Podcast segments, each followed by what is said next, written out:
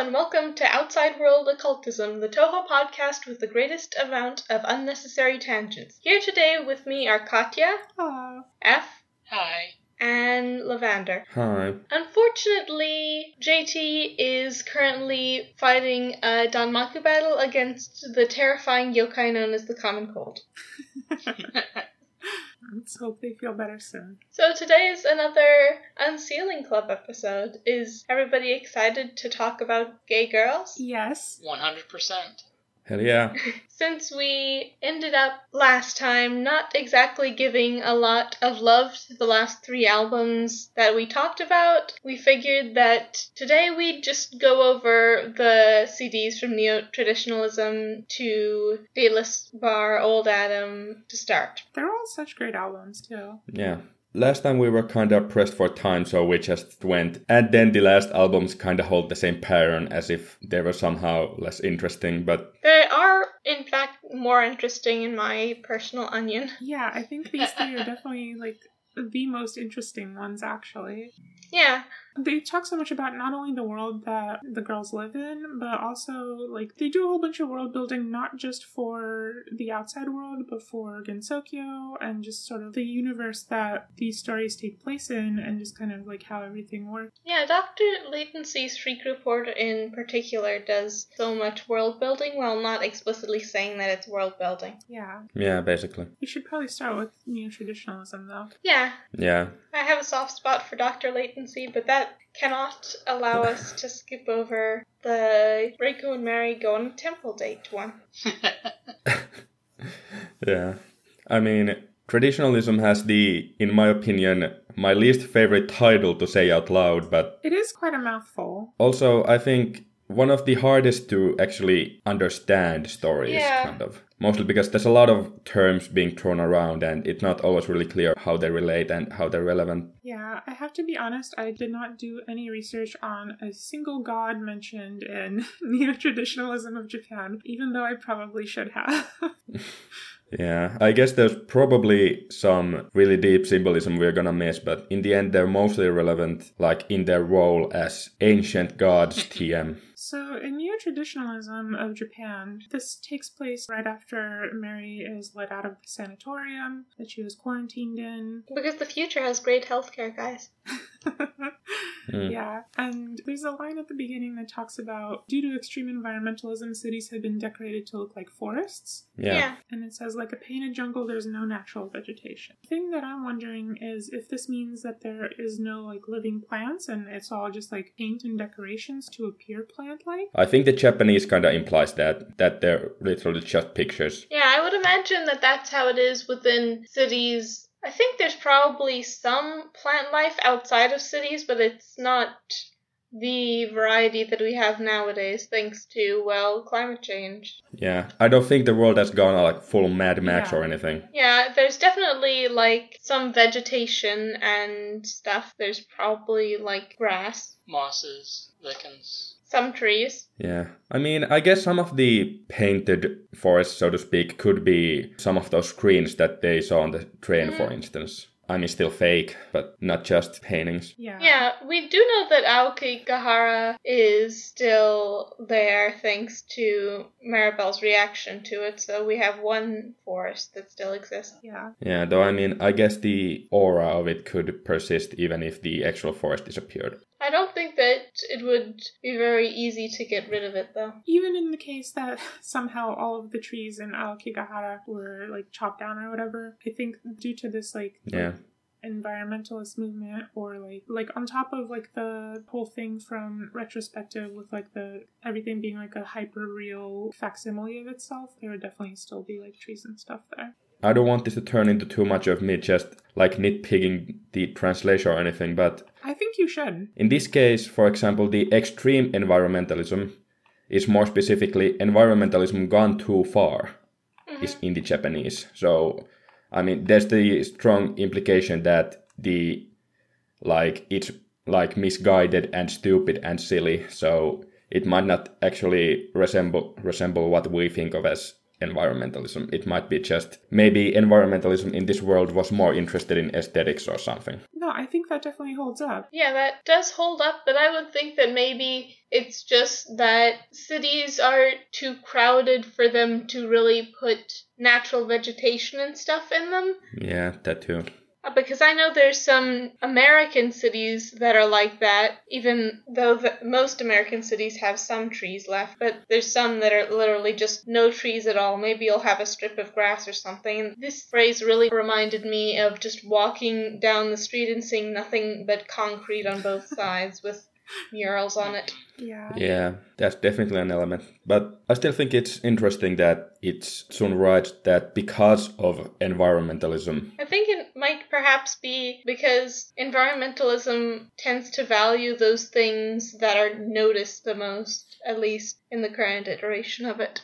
Charismatic megafauna and all that. Yeah, I definitely think that this is meant to be like a statement about the world that they live in, sort of having this idea of environmentalism that doesn't necessarily actually accomplish much for the environment and just sort of is mainly there just for the benefit of, you know, oh, look at us, we're so green. Starbucks straws and all that. yeah. Or it could be like the city designers trying to uh, make some small meaningless changes to appease the environmentalists. Or it could just be honestly hiding the fact that there's been so much trouble because, well, it would be a horrible problem if extreme environmentalists realized that we actually destroyed literally everything in the environment except for a few areas. Yeah. I think, yeah, we spent quite a lot of time focused on like the very first two sentences of this paragraph, but there's a whole ton of stuff just kind of um, I think it's a good start. in this paragraph specifically that like builds off of that and implies a lot more about the world. It talks about how humanity tried to sort of create and bend nature to their will, but anything that they couldn't like really control or like exert influence on was just completely ignored and neglected and tossed by the wayside. Because there has been population decline, so it's not as easy to control all of nature as it is nowadays. Yeah, and this sort of builds into the, the healthcare system where like most diseases have cures for them and like stuff that couldn't really be cured was just kind of considered quote unquote non-existent. So basically they just kind of if you don't have like a curable disease in this world they just kind of hang you out to dry. Eventually you'll stop existing and then it's nobody's problem. Hmm Mm. I think that part in the text is actually kind of I mean it's obviously more in line with the rest of the like kind of dystopian image to take it that way but I thought it was one of the parts where like the development of science in this world isn't actually totally black and white like I thought that line actually meant that since it said that society has changed to accommodate them. I mean, I thought that wa- that part was actually one of the few positive things in this future that Yeah, that's one of the positive things in the future, too. And that's talking about not like incurable diseases but sort of hereditary conditions so i imagine well yeah, fair. A connective tissue disorder, for example, would be accommodated for rather than just, okay, you get a mobility aid and you just have to deal with the way that society's set up. Yeah, it's kind of interesting that, like, even though people with incurable diseases are kind of thrown to the wayside, like, there's no eugenics. They don't dispose of people with developmental disorders or anything like that. At least that's what this line. Only really says incurable hereditary conditions, though. There might have been found genetic cures, in heavy air quotes here, for Right. developmental disorders and things. Yeah, okay. It actually makes a lot more sense. So there is definitely eugenics in this world, which, you know, scans. Yeah. It matches with the idea of science in this world that we discussed last time on Unsealing Club that they've made huge progress, but the margins they've decided Yeah. don't matter. So they probably, for the most part, the situation has improved and medicine is much better, but in the like fringe cases, they've just decided to give up. Yeah, it's just like, if I can't understand it, it can't exist, basically. So Mary was one such fringe case, and they didn't really get what was going on with her. She had a fever from getting attacked by a monster and was seeing visions of other worlds, and that's sort of normal for her, but Except for the fever. Yeah, the fever was not good. So she was just kind of quarantined until they were like, okay, you're fine now because she stopped talking about it, I assume. and so they let her out. And that's kind of how this one is introduced. Yeah, the first paragraph. Yeah, the rest of the story takes place as like they go on a visit to a shrine to see Japan's oldest Buddha statue. To a temple, actually. Oh, yeah, it is a temple. yeah, I think it's in central Nagano. Zenkoji? Yeah, That's the prefecture that Zun is from, right? That's where Zun lives, yes. it's the prefecture and the capital of it. I don't think Zenkoji is in Nagano, the city, is it? I don't have eyes or understanding of anything that ever happened, so. Yeah, it says that. I mean, I'm literally googling it, so I'm not an expert on this, but yeah, it says that it's like in downtown Nagano. So he's probably been there then. Oh, yeah, he has been there. It's in the afterword.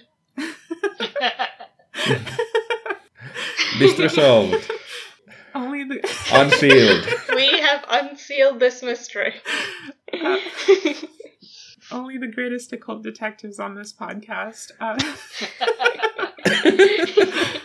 um, so yeah, they're they're visiting this temple, looking at a cool statue. Ren- Renko speculates that Mary's powers are somehow linked to or enhanced by places like shrines and temples. Which is probably true, considering that a lot of them are liminal spaces between the world of gods and the world of humans. Yeah, and so they see this pillar that was supposedly twisted by a powerful earthquake, and they kind of speculate about that and talk about it and whether that's actually true or not. And then the narrator tells us that Mary has seen like a powerful earthquake that could very much have torn a pillar like that to that shape. And so Mary spends a lot of time in this one just thinking about her experiences in other worlds, kind of drifting off basically, which is going to continue happening. And so as she's kind of thinking about the places she's been, the story tells us that Mary's powers have gotten a lot stronger. She can just like go to other places now without having to be asleep. Like she doesn't just see places in her dreams anymore.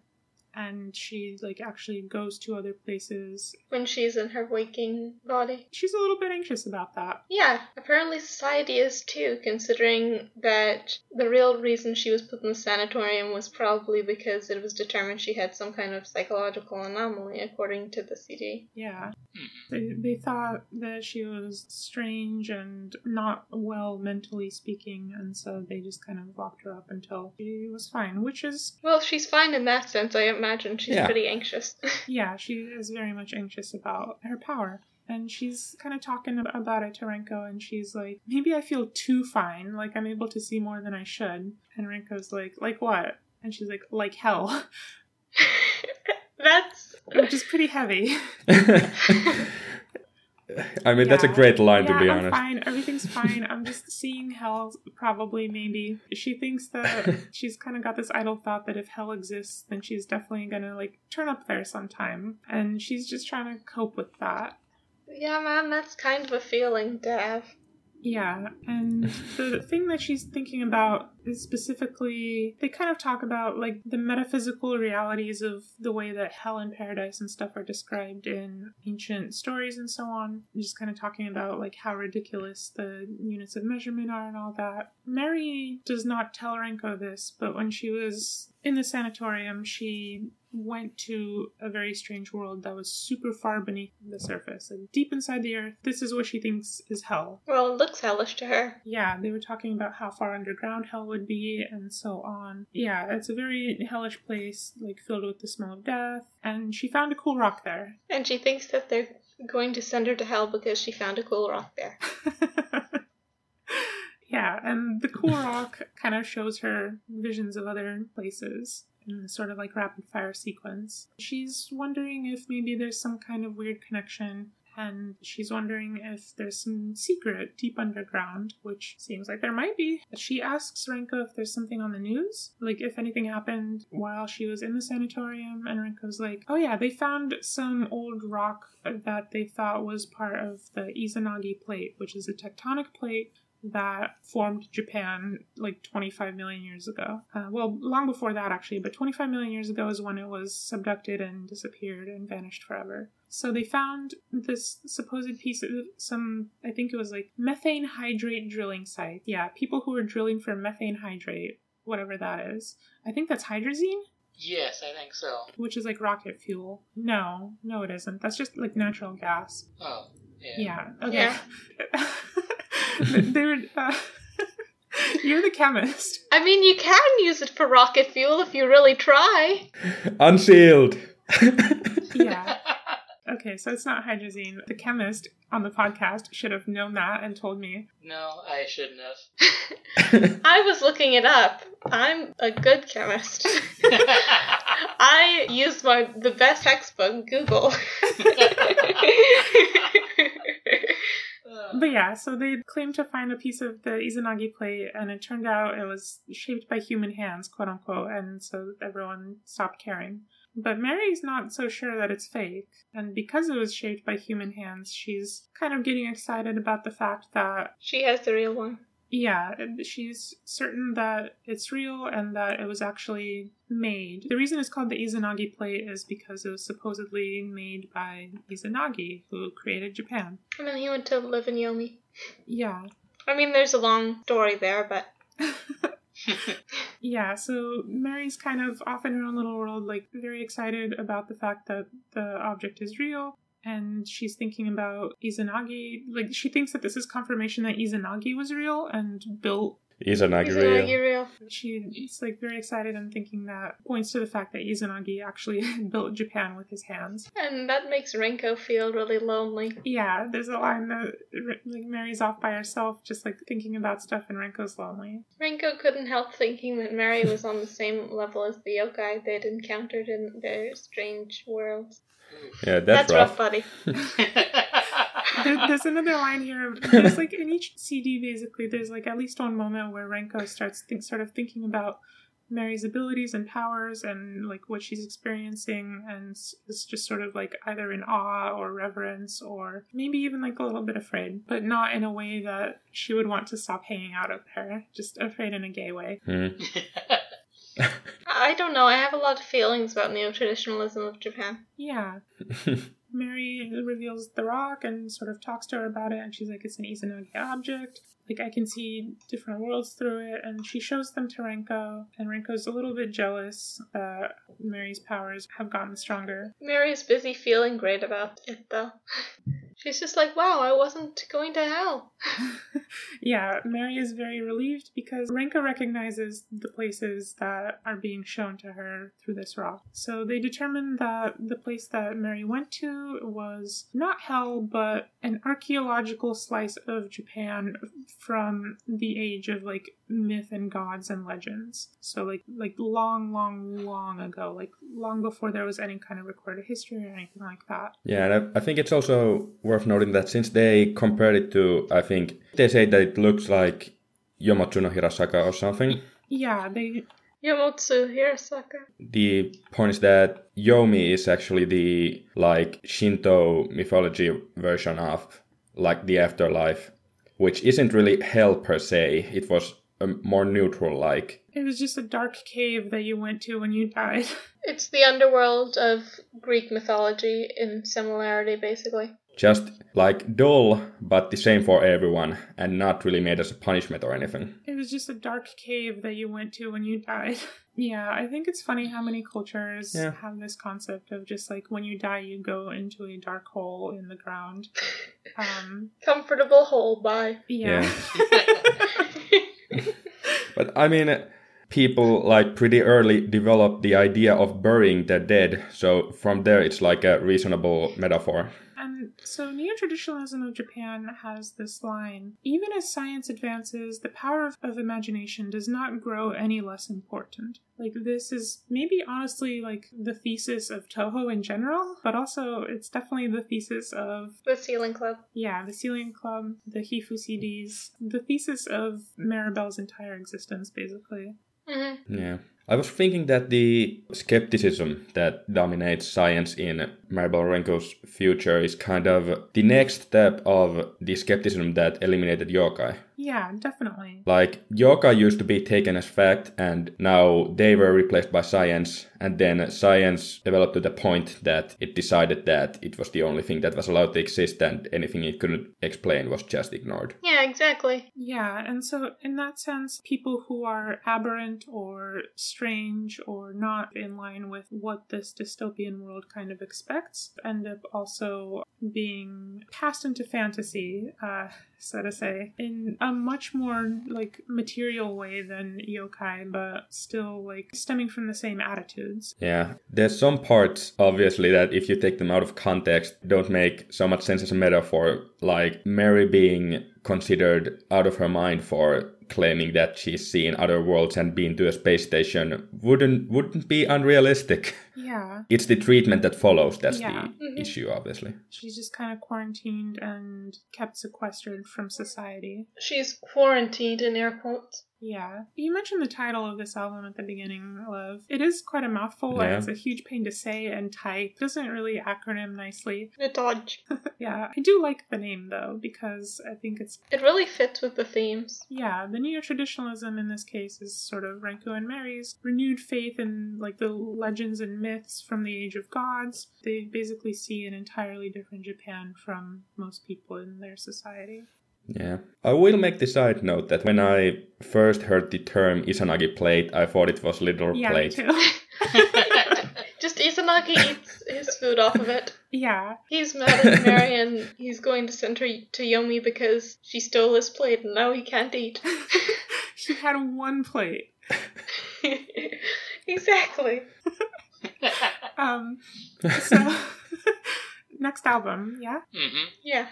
Yeah, please. Dr. Latency's Freak Report. I really love this one. Yeah, they write a doujinshi. Renko and Mary publish a dojin. That's what it's called. Yep, it's literally a dojin. They take their experiences and write about uh, in a book. Mary says that she wants to make a physical book together. How cute! Doing arts and crafts with your girlfriend. The book is called Swallowstone Naturalis Historia, so not actually called Dr. Latency's Freak Report. They use the pseudonym Dr. Latency for Mary, which Renko came up with, which is also cute. This album mostly just talks about the process of writing this book. They kind of speculate about the nature of the worlds that Mary has been to and how they work from a physics based perspective, which, funnily enough, I think Mary is the one who sort of talks about it from that perspective. Yeah, Hmm. I think that honestly, she doesn't really seem like she knows what she's talking about in here. Oh, yeah, she's definitely speculating wildly. Touhou speculation, and then the last one was about hell. Hmm. yes. Mary is stuck into Touhou speculation hell, and they're talking about, like, what if these worlds sort of operate on elemental particle physics, basically? yeah, Yeah. yeah, it's not exactly an easy story to understand either because there's all these levels of physics metaphor.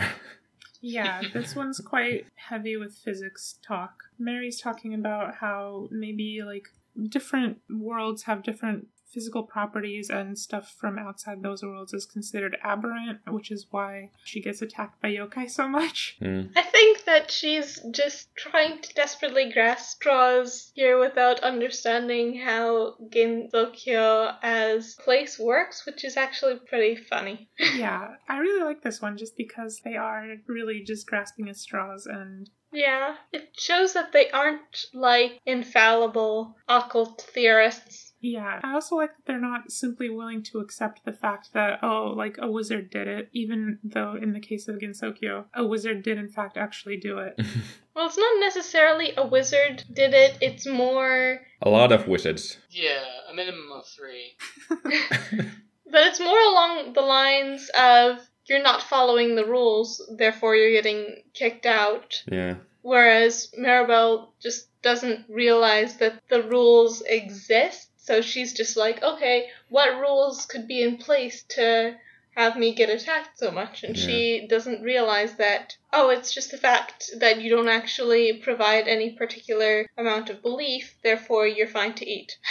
Yeah, Yeah. also some more extremely gay moments from Renko. To Renko Usami, Mary appeared to be a scholar of truth who would open the eyes of all the delusion spouting physicists. She really does start putting Mary on a pedestal now, doesn't she? Yeah, by this point, she's quite spellbound by her. This girl is gay. This girl is a lesbian. I mean, I guess it's pretty appropriate that this rhetoric is kind of sounding like a conspiracy website because that's basically what the in universe. That's basically what the book is gonna look like. Yeah, they, Yeah, apparently it anyone could see that it was an odd publication, but maybe it would become popular with some fans of pseudoscience. yeah, they're practically publishing it for those people. Yes, Wallowstone is the time cube of this world, basically. oh no! oh god. Uh, Um, they have like a website structured in the exact same way. Speaking of the name, I I tried to kind of look into it since it was obviously kind of weird. Apparently, Swallowstone is like in Japanese a kind of obscure term, but kind of similar to like fool's gold. It's a reference to the legend of Kaguya Hime too. Okay, what's it doing there? It was one of the things that she wanted her suitors Oh. to obtain. Mm. It used to differ whether it was a cowrie shell or a stone from a swallow's nest. Yeah, so and then they brought back fake ones, right? Yes. Yeah, so that's I guess where the metaphor comes from. That the swallow stone is in the metaphor. I, um, I tried looking it up online. It seems to be like something worthless being pr- presented as valuable, Yeah. which is an interesting thing to name your own book. But well, perhaps that's how Mary wants to be seen, considering that apparently she's not supposed to be doing all of this boundary stuff according to her family. Yeah. yeah, and then the there's a bit of translator's liberty, but I think it's a good decision that the Naturalis Historia uh, is like referring to the classic work by Pliny. Wha- How's it said? How's it pronounced in English anyway? I have no idea. I've only ever seen it written. I've always just thought it's Pliny the Elder. I think it is plenty because nobody knows how to pronounce classical Latin actually anyway, so. Yeah, but anyway, which is of course uh, a Hitchhiker's Guide to the Galaxy written with a scientific understanding of uh, classical Greek, or I mean a, a classical Roman apparently, but still. That's an interesting name also to pick for your book, but th- pretty fitting. The book is basically like a Hitchhiker's Guide to the Galaxy of the weird stuff that they find in other worlds, which is a good name for it, even if it is somewhat unwieldy. I think that everything in Touhou has unusual names though. Yeah, I guess. I mean, Zun calls himself Team Shanghai Alice. It has a lot of meaning to it, but it's also very strange. Mm. Yeah, definitely. mhm. Which is how I think most Touhou names are. They have a lot of meaning to them and they make perfect sense in context, but they're also very strange. Mm. Yeah, and sort of unraveling that context is where all the fun is. Yeah. So Mary spends a lot of time. She tells Renko a story about a world that only some people can see, and it's the world of elementary particle physics. and she uses that metaphor to kind of build her own theory of the worlds that she can see, which is just kind of everything is these like membranes of reality layered on top of each other, and sometimes stuff bleeds through from one to the other. That's how she is sort of trying to rationalize her own abilities and her visits to other worlds. As long as you don't think of it in too much of a physics like sense, she is sort of right. Yeah. I think the problem is she's thinking of it as an, in a physics like sense. Yeah, when it's Mm. really more of a metaphorical thing. And she talks a lot about Gensokyo specifically. She makes a bunch of references to stuff that she has seen there, which appears in Touhou, like the Shining Needle Castle. She also talks about how the Sanzu River stops her from going to the Netherworld, which is funny enough. Yeah. Surprise, you can't see your future girlfriend.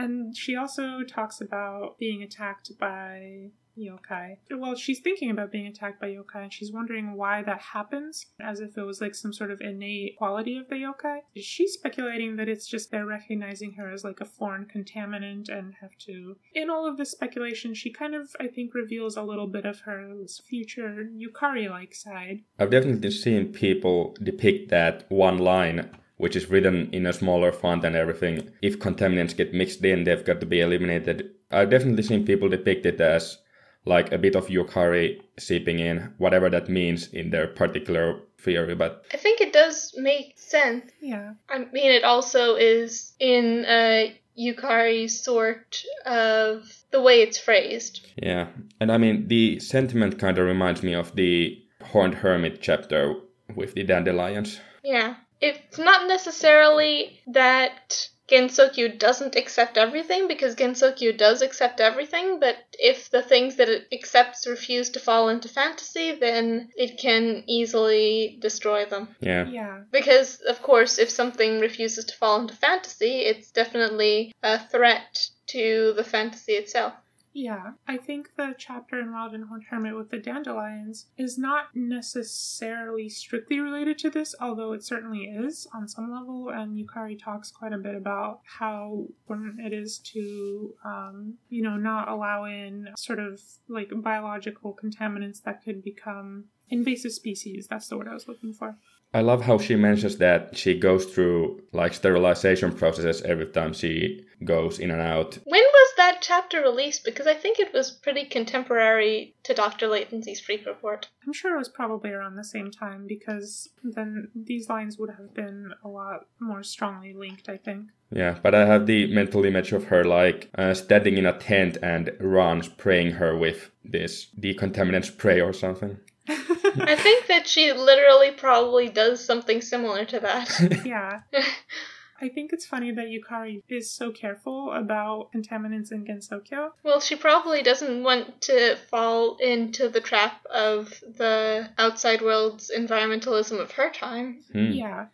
And I think that points to like just a very funny side of Yukari. She's still got some of this sort of anxious, um, Mary side to her. Yukari is actually very anxious personality wise if you read the stuff that is just her monologuing. She just has, I wouldn't say it's exactly social anxiety, but it's anxiety about situations that are often social. I don't know. I think she has anxiety about her own place in Gensokyo, which is funny because she's credited as its creator. Yeah, and also I think it's her knowledge about the outside world is usually from Gensokyo's perspective, they just assume that it's because she can gap in and out anytime. But I think it definitely gets interesting in the context of her probably being Mary in some form. That she is scientifically minded and makes these, well, not modern references in the sense of pop culture or anything, but References to the modern world. yeah, basically. And yeah, knows about sterilization procedures and all that. Apparently, the chapter of Wild and Horned Hermit with the dandelions was exactly one month before Dr. Latency's Freak Report. Oh, Okay. wow. Yeah, so I think that definitely points to an intentional connection there. Yeah. Unsealed. Unsealed. we need like a sound effect. we Um, need, like, the bomb sound effect. yeah, or like the sound that a boss makes when you defeat it and it explodes. Yeah, that Oh. that's better. So, so Mary starts talking about the kind of monsters that she's been attacked by, and they're just, you know, typical yokai. Uh, well, no, they're not actually typical yokai. Renko asks her, "What kind of yokai were there? Kappa, Tengu?" And Mary's like, "Oh, they were just like people looking. Like they look like people." Although physical form has no meaning in Gensokyo anyway, which is mentioned in Symposium of Post-Mysticism, actually. Yeah, this also reveals another Yukari side to her, basically, where she's thinking about the nature of like form and reality and meaning, basically, and how that's Mhm. conveyed. Um, so that that's basically Dr. Latency's freak report. They wrap it up with discussion about like let's write in a big climactic battle scene and um, Mary's like, I thought this was supposed to be like a, you know, historical record. And Renko's like, it'll be fine. and then she gets embarrassed over her pen name. Yeah. Mhm. Renko is still a huge dork. I'm really glad that Renko is such a huge dork, even when she's idolizing Mary. Yeah. Speaking of idolizing Mary, the album art for this one is really, really good because Renko's just kind of standing behind Mary and It's actually a reference to a picture of Lafcadio Hearn, well, Koizumi Yakumo at that time, and his wife. Yeah, they're kind of in similar poses, although their, their roles are swapped, I guess, as Mhm. Mary is the one in the chair. Renko's just kind of standing behind her and sort of gazing at her in. Gazing. Yes. Gazing. Gazing with a Y. They're lesbians. They're girlfriends. Ren Mary is a reading comprehension exercise. Yeah, it really is. A funny thing about the afterword in this one, Zun kind of talks about call out culture. and he's like basically talking about like you know lately you get people talking a lot about call out culture basically and saying that the world is stifling and you get punished for mistakes and so on Famous and ordinary people alike, too. yeah and zun kind of says that he doesn't really think so himself but he doesn't really elaborate on that he's just kind of talking about the perception of call out culture as this big thing that hangs over everyone and being like i don't really see that personally He doesn't really think so himself. yeah Yeah, but the one note that he does make is that, I mean, it's obviously um, because of social media as a thing yeah that, Yeah. that anyone can send out information. Yeah, he's making the case that it feels like everything is more stifling just because everyone is like so much more closely connected. It's because everybody can produce information, basically. Yeah, everyone's super closely connected and everyone can shoot information out there about anyone at any point. And so that's the reason that he sort of points to as creating a stifling atmosphere. I could say that Lavender stole my soup, and there's no way that you can disprove that, but everybody can. If everybody on the internet says that Lavender stole their soup, there's no way that Lavender can wipe that off the face of the earth. I'd be proud of having that like digital footprint of me stealing the whole But yeah, world it's just basically everybody can send out information about everyone, so it might seem like you have to be more wary nowadays, which I don't think is entirely wrong, but I think that it might actually be a good thing considering the fact that if you need to be wary, there's probably an explanation behind that. Yeah, I mean, it's kind of Just be a normal person and use your brain. And false a- accusations are pretty generally easy to recognize as false. Yeah. And at least it's not 2015 anymore where people would actually take all accusations as true. Yeah. The fact that the in cases big and small, just with individual people and everything, they end up being cases of like false accusations and all that. But then it's hard to put that in proportion with the phenomenon as a whole. Yeah. Yeah. And I mean, obviously, then it kind of gets into semantics and to what extent is the whole phenomenon a bad thing if it produces some occasional bad results and could those bad results be combated in some other way and blah blah. We just started talking about call-out culture, didn't we? yeah. Thanks, Zun. Thanks for the discourse fuel. Yeah. So that's Dr. Latency's freak report wrapped up. I wonder if we're in the Swallowstone Naturalis Historia.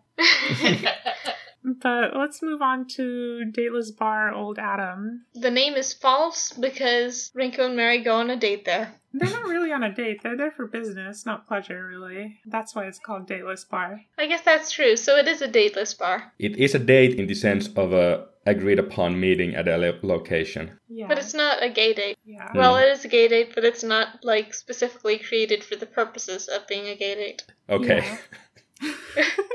Glad we cleared that up.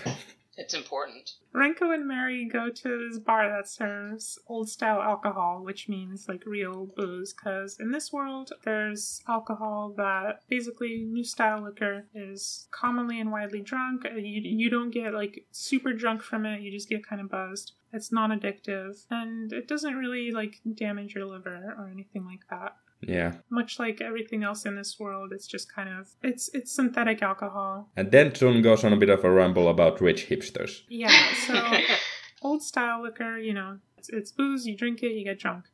You're all familiar with alcohol, I'm sure. Um, no, please. So the old Adam bar, If you're not, I'm surprised you have been in Touhou for this long. yeah, they're just drinking orange juice. so the old Adam bar specifically deals in old style liquor. That's like its big draw. There's an interesting tangent where Zun talks about establishments that serve like the new style liquor are like people don't go there to like get wasted because they can't. So they're very clean and sterile places basically. And then the old style liquor establishments are a lot dingier and It's like a rundown pub. Hub. Yeah, and the people who go there tend to be a little less savory. Uh, at least that's the perception. So there's this sort of interesting inversion of ideology, as Zun puts it, where people with money, people who are like wealthy and comfortable and can afford it, tend to go to these just sort of rundown bars to drink themselves under the table. Yeah, because the old style alcohol is more expensive. Yeah. It's also more risky and your life is that comfortable. Of course, you want more risk. Yeah, and so I think like this sort of paints this picture in this world where just sort of like working class people tend to just go to the new style liquor bars after work and get lightly buzzed and in a way that's sort of appropriate because that's really just kind of how they deal with their lot in life. And it, it's kind of, I guess, a statement on sort of gentrification in a way. Yeah, definitely with the hipster like metaphor. So they go to this bar because there's a gathering happening of presumably organized online, uh, where they're meeting up with a bunch of weirdos who claim to see other worlds and monsters and so on. Sort of, you know, similar experiences to Mary's, supposedly and so they're investigating. The first person they run into is like this like bearded old guy who sort of doesn't claim to be Dr. Latency, but everyone just kind of assumes that he's Dr. Latency. And he pointedly doesn't deny it. Yeah, he very much doesn't deny it, which And he claims that it's his later too, with him saying, These are all from Swallowstone Naturalis Historia. You're supposed to be telling your own stories here. Yeah, he's kind of by omission pretending to be Dr. Latency. Yeah, exactly. He's not claiming to be Dr. Latency because obviously that would have consequences if he were caught lying or whatever, and he's not sure who Mhm. Dr. Latency is himself, but he's very much happy to play the role as long as people will let him. And I mean, considering what kind of people they are, maybe they think that's amusing anyway. Yeah, It's part of the charm. and so. Yeah, so they join this gathering to talk about their experiences. I like that Renko and Mary get ciders Hmm. at this bar because that's also my drink of choice at bars. I'm not a big fan of beer. Sorry, Zun. Although I do like Karen. So they get some ciders and they start drinking and they listen to people tell their stories. And the first one is this person who claims to have gone to Mount Miwa, which is famous for being a power spot, quote unquote which is, you know, some occultist speak. And recently, supposedly, the prefecture that it's in has been restricting climbing the mountain, and he's curious why, because they won't say. They claim to have snuck in in the middle of the night and discovered the reason why the mountain is closed, which is a massive, massive Whole bunch of snakes. yeah, just tons and tons and tons of snakes, just billions of snakes, and probably pretty big ones too. And he's kind of curious about what's going on. Um, how could they be here? And What are they eating for there to be so many of them there? yeah, and so this person then sort of ties it to Nara Prefecture's lifespan regulations, which we forgot to mention. In this world, basically, medicine is so good that people don't really die that much, and there are sort of lifespan regulations. I think that was mentioned in. It was one I of these know. three, definitely. Yeah, it was one of these three. Probably neo traditionalism. Yeah, that's my guess too. Anyway, feeding snakes to feeding old people snakes, not feeding snakes to old people. Yeah. For some reason, that was always a hang up for me in this story. I'm the idea of the idea, basically. I mean, the the fact that there are lifespan regulations is obviously a given fact, but I doubt that it's actually real that they're feeding snakes to old people. Yeah, that that Snakes to is old people. Shit. Later in the story, Mary and Renko confirm that this story is true. The story of the snakes on the mountain. that the snakes are there, yes. They don't confirm the person's wild, absolutely off the shit speculation. Yeah, basically, that's just that person kind of trying to link a weird thing about Nara's lifespan regulations to this weird thing that they found on the mountain and trying to sort of overinflate it, make it spooky. I guess, which is a common theme with the people who share these stories. They kind of try to hype them up a little bit and make them seem more mysterious, which I mean, like, you already found just a, a ton of snakes on a mountain. You don't need to make it more interesting. I feel like that's just the natural way of people, though. Yeah, definitely. People just love to Embellish. make themselves seem like they're the most of anything. yeah. Mm. If they want to seem like that anything at all. I mean, it's definitely a theme here. hmm With Dr. Latency air quotes. Yeah. I'm not sure who which person shared this, but Dr. quote unquote Dr. Latency is the only person who was actually like sort of mentioned, but there's other people here. So it could have been anyone. could have been you, could have been me. uh, yes. And so then the next person shares their story, which is like starts off by talking about how, you know, a lot of mountain villages have been just kind of abandoned, the population's gone down, really painting, you know, a picture of the world that they live in, which I say a lot, but obviously, yeah. It says the principles of natural settlement separation are dominant. I don't really know what that means. Yeah, I didn't really get anything either. From context, I get the impression that because the population has gone down, it's not practical to support like far flung small villages anymore. Okay, that makes sense. Yeah, and sort of those people are on their own. Yeah, which is what's currently actually happening in Japan. Yeah, those people are basically on their own, and that rings true for all the other marginalization that happens in this world. Those settlements may as well not exist to the people who are living in the cities. And so the person's like talking about they have a hobby of looking for villages, just like random villages in the mountains, and so they claim to have found a weird village with a hair cult where they just they worship a massive hair. Which is yeah, kind of gross. that's it really. it's a hair cult. yeah. So Renko and Mary are just like, is this a ghost story convention? They're kind of not impressed by these chumps. Well, Mary isn't. And Renko's like, oh, really? Well, you're going to be sharing your story soon. And so there's a cute moment here where Mary thinks about the fact that she thinks that these people's stories are pretty ridiculous and that they're trying to con people. And she's wondering why Renko believes her stories. And she thinks it must be because I'm such a good storyteller after all. And she gets a little very thought bashfully. Yeah, she's very bashful about it, which is cute. They're gay. Renko believes everybody's a ghost. Yeah, and then it turns out Renko basically believes everyone's stories.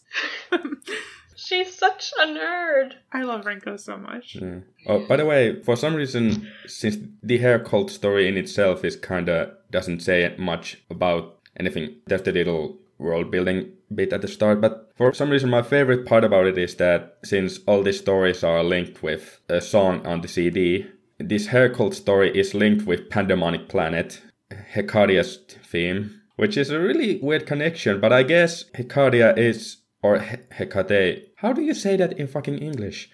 Hecate is Hecate is basically kind of the patron goddess of patron goddess, matron goddess. It's patron goddess. It doesn't matter. Yeah. Gender is a lie. Anyway, patron goddess of a whole bunch of weird cults. So in that in that sense, I guess it makes sense. Oh, that's an interesting connection. I like that. Hecatia says, "You get a cult, you get a cult, you get a cult, and everybody gets a cult." Yeah, I, I don't think like weird cults are literally part of her portfolio, but she has all these weirdly specific aspects that people worship or worshipped. So in that sense, patron goddess of weird cults. Basically, that makes sense. Anyway. if anyone in Touhou would be a patron goddess of weird cults, it would be Hecatia. But I guess a hair cult kind of goes with her aesthetic. Yeah, she does have some really funky hair colors. Yeah. So next up is Mary's turn. She starts talking about her experiences, which uh, are all detailed in Swallowstone Naturalis Historia. And so everyone's just kind of staring at her, and there's this kind of like heavy atmosphere, presumably because most of these people are probably like weird old nerd dudes. They've all read the book, and so they're kind of staring at her like, is this a joke? Are you deactivating my almonds right now? yeah.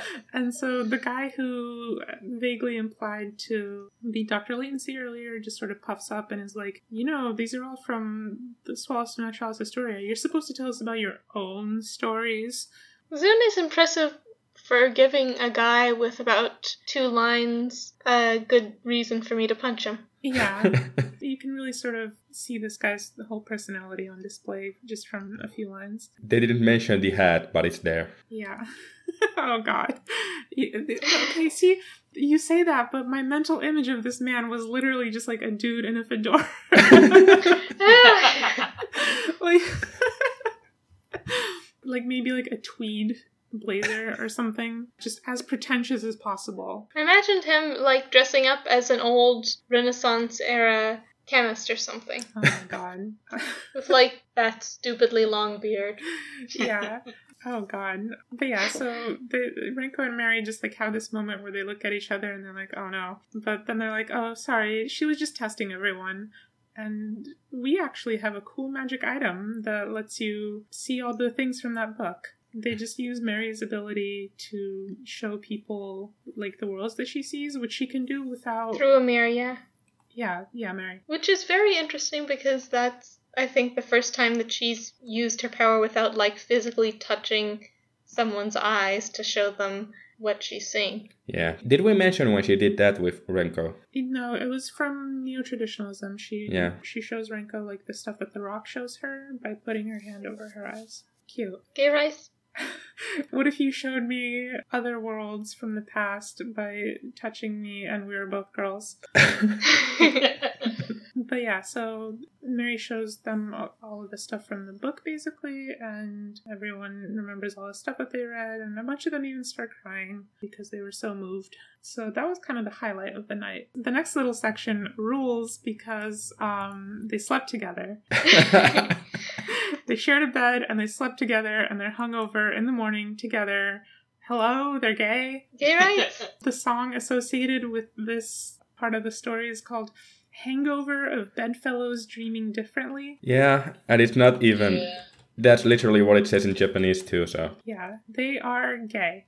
mm-hmm. They got drunk and fell asleep together, and this is sort of the morning after. They're hungover, they're kind of excited about. They felt like it was kind of a success because it was the highlight of the night, like Mary's mirror trick, and they were like, Mary is cool. Yeah. They're talking about, they're sort of like tallying up the stories from the previous night, and they're like, yeah, about half of those are just kind of made up. So Renko's like, yeah, it did go really well though, and my plan to have you show each of them the other side of the barrier through the mirror, and at the same time make contact with them to figure out if they had really been to another world. That plan went really well. Usually it's Renko who's having gay thoughts about Mary, who's just kind of in awe of her. But in this one, it's Mary who is impressed with how quickly Renko had come up with that, and she says, Yes, Renko truly was intelligent and a quick thinker. Renko's a nerd. Renko's a big nerd, and Mary likes that. Exactly. hmm Um, Smart girls are cool. Yeah, and then they confirmed that the stories about the snakes and the hair cult village were true because they were told so badly that they couldn't possibly be lies. stories were not finely crafted. Unless they were so finely crafted that they actually took that into account. um, They yeah. realized that there was going to be a psychic girl coming to the bar who would prove everybody's false stories false. yeah. That's how they lied around it. You gotta account for that. You can never be sure. Renko's like, well, it's decided. We're going to Mount Miwa to check out those snakes. And Mary's like, no. And that's how the story ends. I'm hungover. No, you can take me to visit snakes some other day. Yeah. I like how she doesn't refuse based on the enormous amount of snakes. She just refuses based on, no, I'm hungover. Yeah. So the afterword for this one is also quite nice. I like it a lot. It's Zun sort of talking about the concept of uh, chuni or chunibyo, which is, you know, just like the middle schoolers being edgy. That's a really good way of saying it, but I've never said it like that before. Yeah, I guess that's a pretty modern way of putting it. Yeah. but yeah, middle schoolers being edgy and like claiming to have powers or whatever. And Zun talks about how, you know, like it's generally a thing that's kind of looked down upon, right? But Zun talks about how it's kind of an explosion of imagination and it's a, a person just sort of. He says that the true nature of this adolescent posturing is the heat of life, just like a person who's sort of. It's resistance against an uncreative society. Yeah. I'm sorry, I'm just getting distracted by the last line he says being Pokemon Go is starting service. Yeah. what a throwback. Way to date yourself, jeez. Actually, so many people still play Pokemon Go. It's very surprising to me how many people at work play it. I guess it's updated a whole lot and it's got a ton of new content. So, it's actually interesting now. Yeah. It wasn't very good. I got a really long sales pitch from a friend of mine a while ago.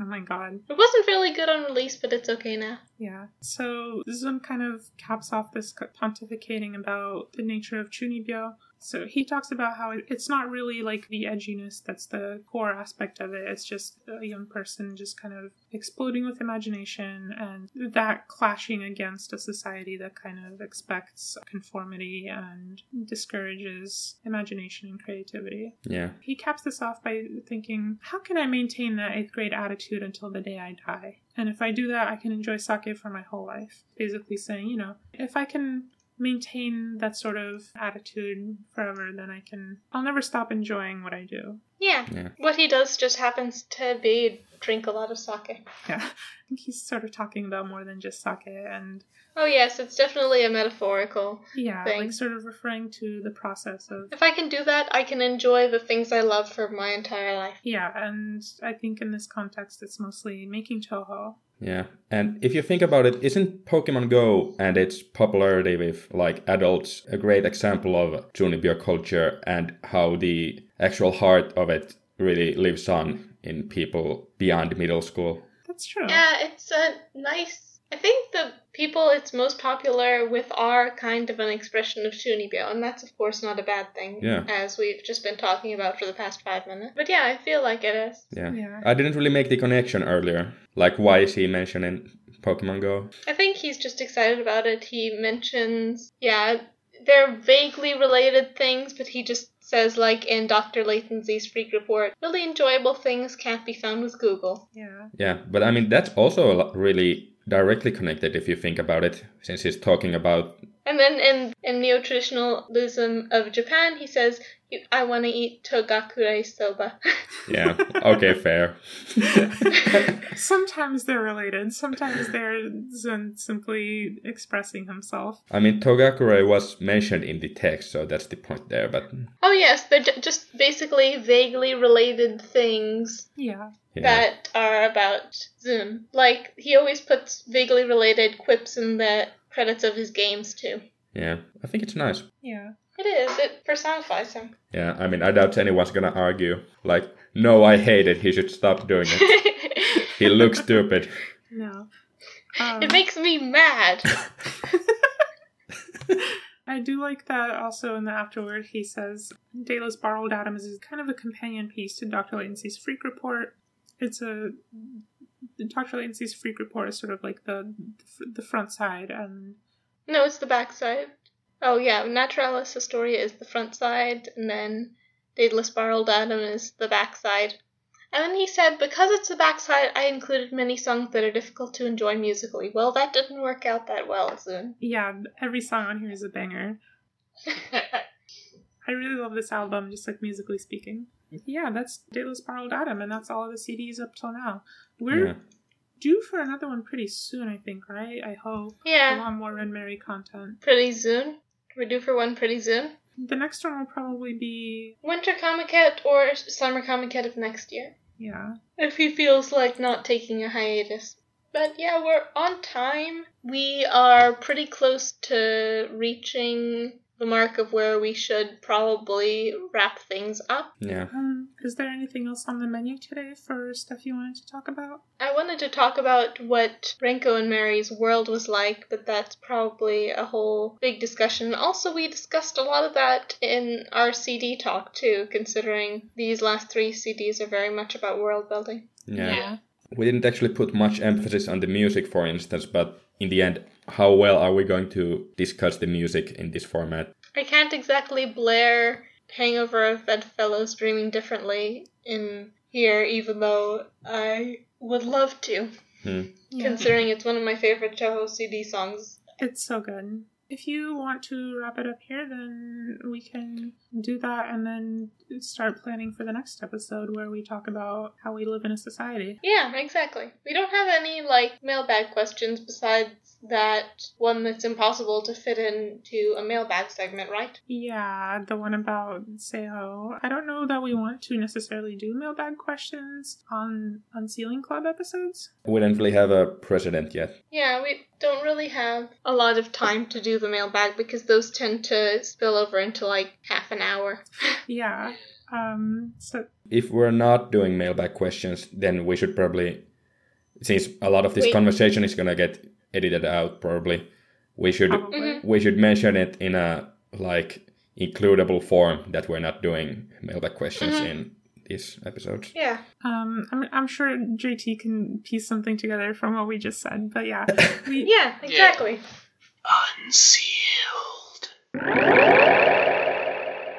So we should probably just wish our wonderful listeners goodbye. yeah. You want to take us out? Sure. So I'm sure that we have many more things to talk about in regards to the Hifuus, but unfortunately, time always plods on. So we will see you all next week on Outside World Occultism. Yes, and next month on another episode of the Unsealing Club. Correct? I've been your host, Nee, and we will see you. Bye. Bye. Bye.